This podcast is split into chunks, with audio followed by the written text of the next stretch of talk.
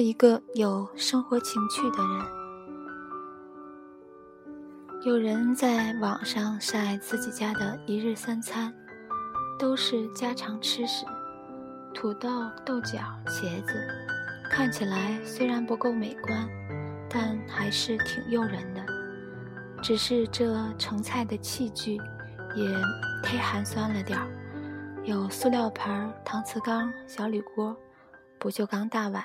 大大小小，参差不齐，已经消灭了一部分食欲。网友吐槽他的餐具过分混乱和粗糙，超市几块钱的盘子也不至于买不起吧？他也有点不好意思，说不是钱的问题，只是自己不讲究这些，反正就是随手能用的就拿来用了，没有考虑美观的问题。我也相信他不是钱的问题。就是觉得菜就是用来吃的，盘子的目的是装菜实用，不漏不洒就行。过度追求实用化的人都是这样，直奔目标而去，一切过程中的装饰和审美对他们都没有什么意义。我家有个亲戚，看存款是个有钱人，看居住环境是个穷人。上世纪八十年代的简装修，油漆斑驳的旧家具，大脑袋的电视机，比我们单位的扶贫对象过得还清贫。问他们怎么不拿出点钱装装房子呢？他们说能住就行呗，也不是皇家贵族，住那么好干什么？我还认识一个人，给自己的小女儿穿得破破烂烂。全身都是别人送的旧衣服，亲戚看不过眼，给孩子买点新衣服，却全被妈妈给人了。理由是小孩子也不懂什么是美，而且长得快，买新衣服也是浪费。去饭店吃饭，隔壁桌一对小两口带着老两口，儿子每点一个菜就遭到当妈的反对。红烧肉四十八也太贵了。猪肉才多钱一斤？有四十八，在家里吃能吃好几顿。反正就是这种逻辑，什么都不如在家里吃便宜实惠。最后儿子生气了，丢下菜单，都不合算，那干脆回家吃得了。当妈的高兴了，我早就说回家吃，自己做才合算。情人节，同学想起老婆总抱怨自己不浪漫。就偷偷买了一束玫瑰送给老婆，老婆看都不看就扔到一边。你有钱烧的啊？他觉得玫瑰当不得吃，当不得喝，白浪费钱，第二天就凋谢了，还不如买点熟食更实惠呢。家里有个旧房子，常年出租，发现很多租客都有一种。不是我的房子，我就往死里糟践的心态。每次搬家去收拾房子，都发现房间又脏又乱，也不知道怎么过得下去。就算不是自己的房子，可还是自己每天住在里面呀，自己看着就不难受吗？用网上流行的那句话来说，房子是租来的，可日子不是啊。只有其中一个租户，我收房租的时候去过一次。人家把瓷砖擦得雪亮，简单的几件家具全部罩着碎花的布巾，墙上贴了艺术气息的壁纸，整个房子马上就不一样了。我一激动，给免了几个月房租，不仅仅是因为他们改造了我的房子，还因为他们对待生活的态度令我感到钦佩。我爷爷以前做过木匠，小时候很迷他用刨子刨木头。他刨子的所到之处，木香泛起，白白的刨花卷曲成团，落在地上，像变魔术一样变出了一座小山。他还会做木质的小手枪，很多孩子都有，只有爷爷会在枪柄上刻一个红五星，还染上色，因为这个红五星的存在。这粗糙的小手枪顿时就不一样了。记得小时候，爸爸妈妈常带我们去看电影。我们一家人穿上最好看的衣服，手拉手从家里走到影院。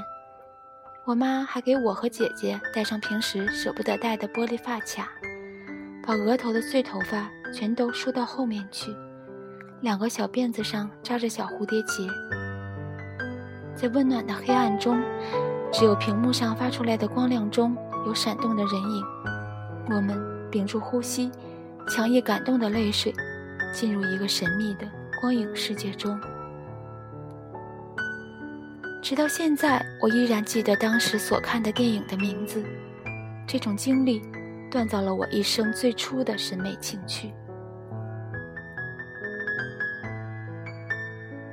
现在，我偶尔也会买一些花插在花瓶中，即使它们明天就凋谢了，可这一刻的美丽仍然可以愉悦我的生命。我还会把礼物藏在家里，给老公和儿子一点惊喜。那是爸爸妈妈教会我的，即使再穷再失败，也要学会偶尔脱离现实，享受一段精神世界与美有关的时光。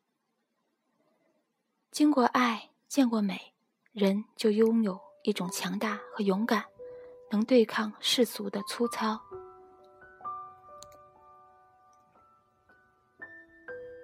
张一和在《往事并不如烟》这本书中写到了康有为的女儿康同弼母女的生活。即使在文革那样艰难的日子中，他们还是要按照老李为张家送来一盆长满花蕾的水仙。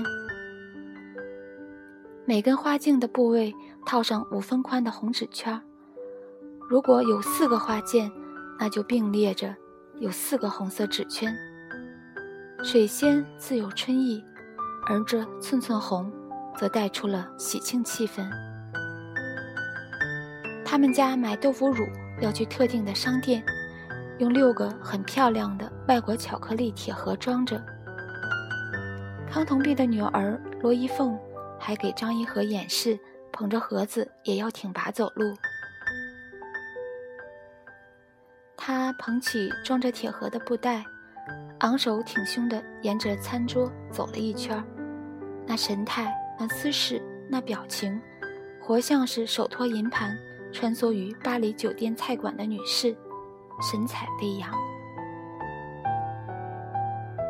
张一和按照罗一凤所说，心里想着快乐的事，一路上精神抖擞，买回了豆腐乳。他突然明白了一件事：原来贵族的气质就是。坐消岁月于悠悠困园之下，而生趣未失，尽其可能地保留审美的人生态度和精致的生活艺术。张一和的父亲张伯钧与张乃器这对知己，在人生中的最后一次会晤，就是在康家。张伯钧穿的是一身老旧的中式丝棉衣裤，唯恐走在街上目标太大。被人认出来惹麻烦，而张乃器穿的是洁白的西式衬衫、灰色毛衣和西装裤，外罩藏蓝呢子大衣。张一和问他：“张伯伯，你怎么还是一副首长的样子？”张乃器举着烟斗对张一和说：“这不是首长的样子，这是人的样子。即使在政治的阴霾中。”末日的钟声已经敲响，他依然要活成人的样子。而人是什么样子？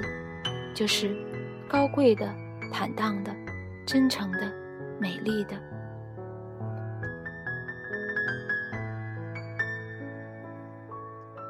美食与美衣，全都能拯救于人于沮丧之中。一个人专注于审美的过程，就是纳悦自己。滋养身心的过程，这个过程妙不可言。木心先生说：“没有审美力是绝症，吃屎也救不了。”现在很多人穷，往往穷的不是物质，而是精神。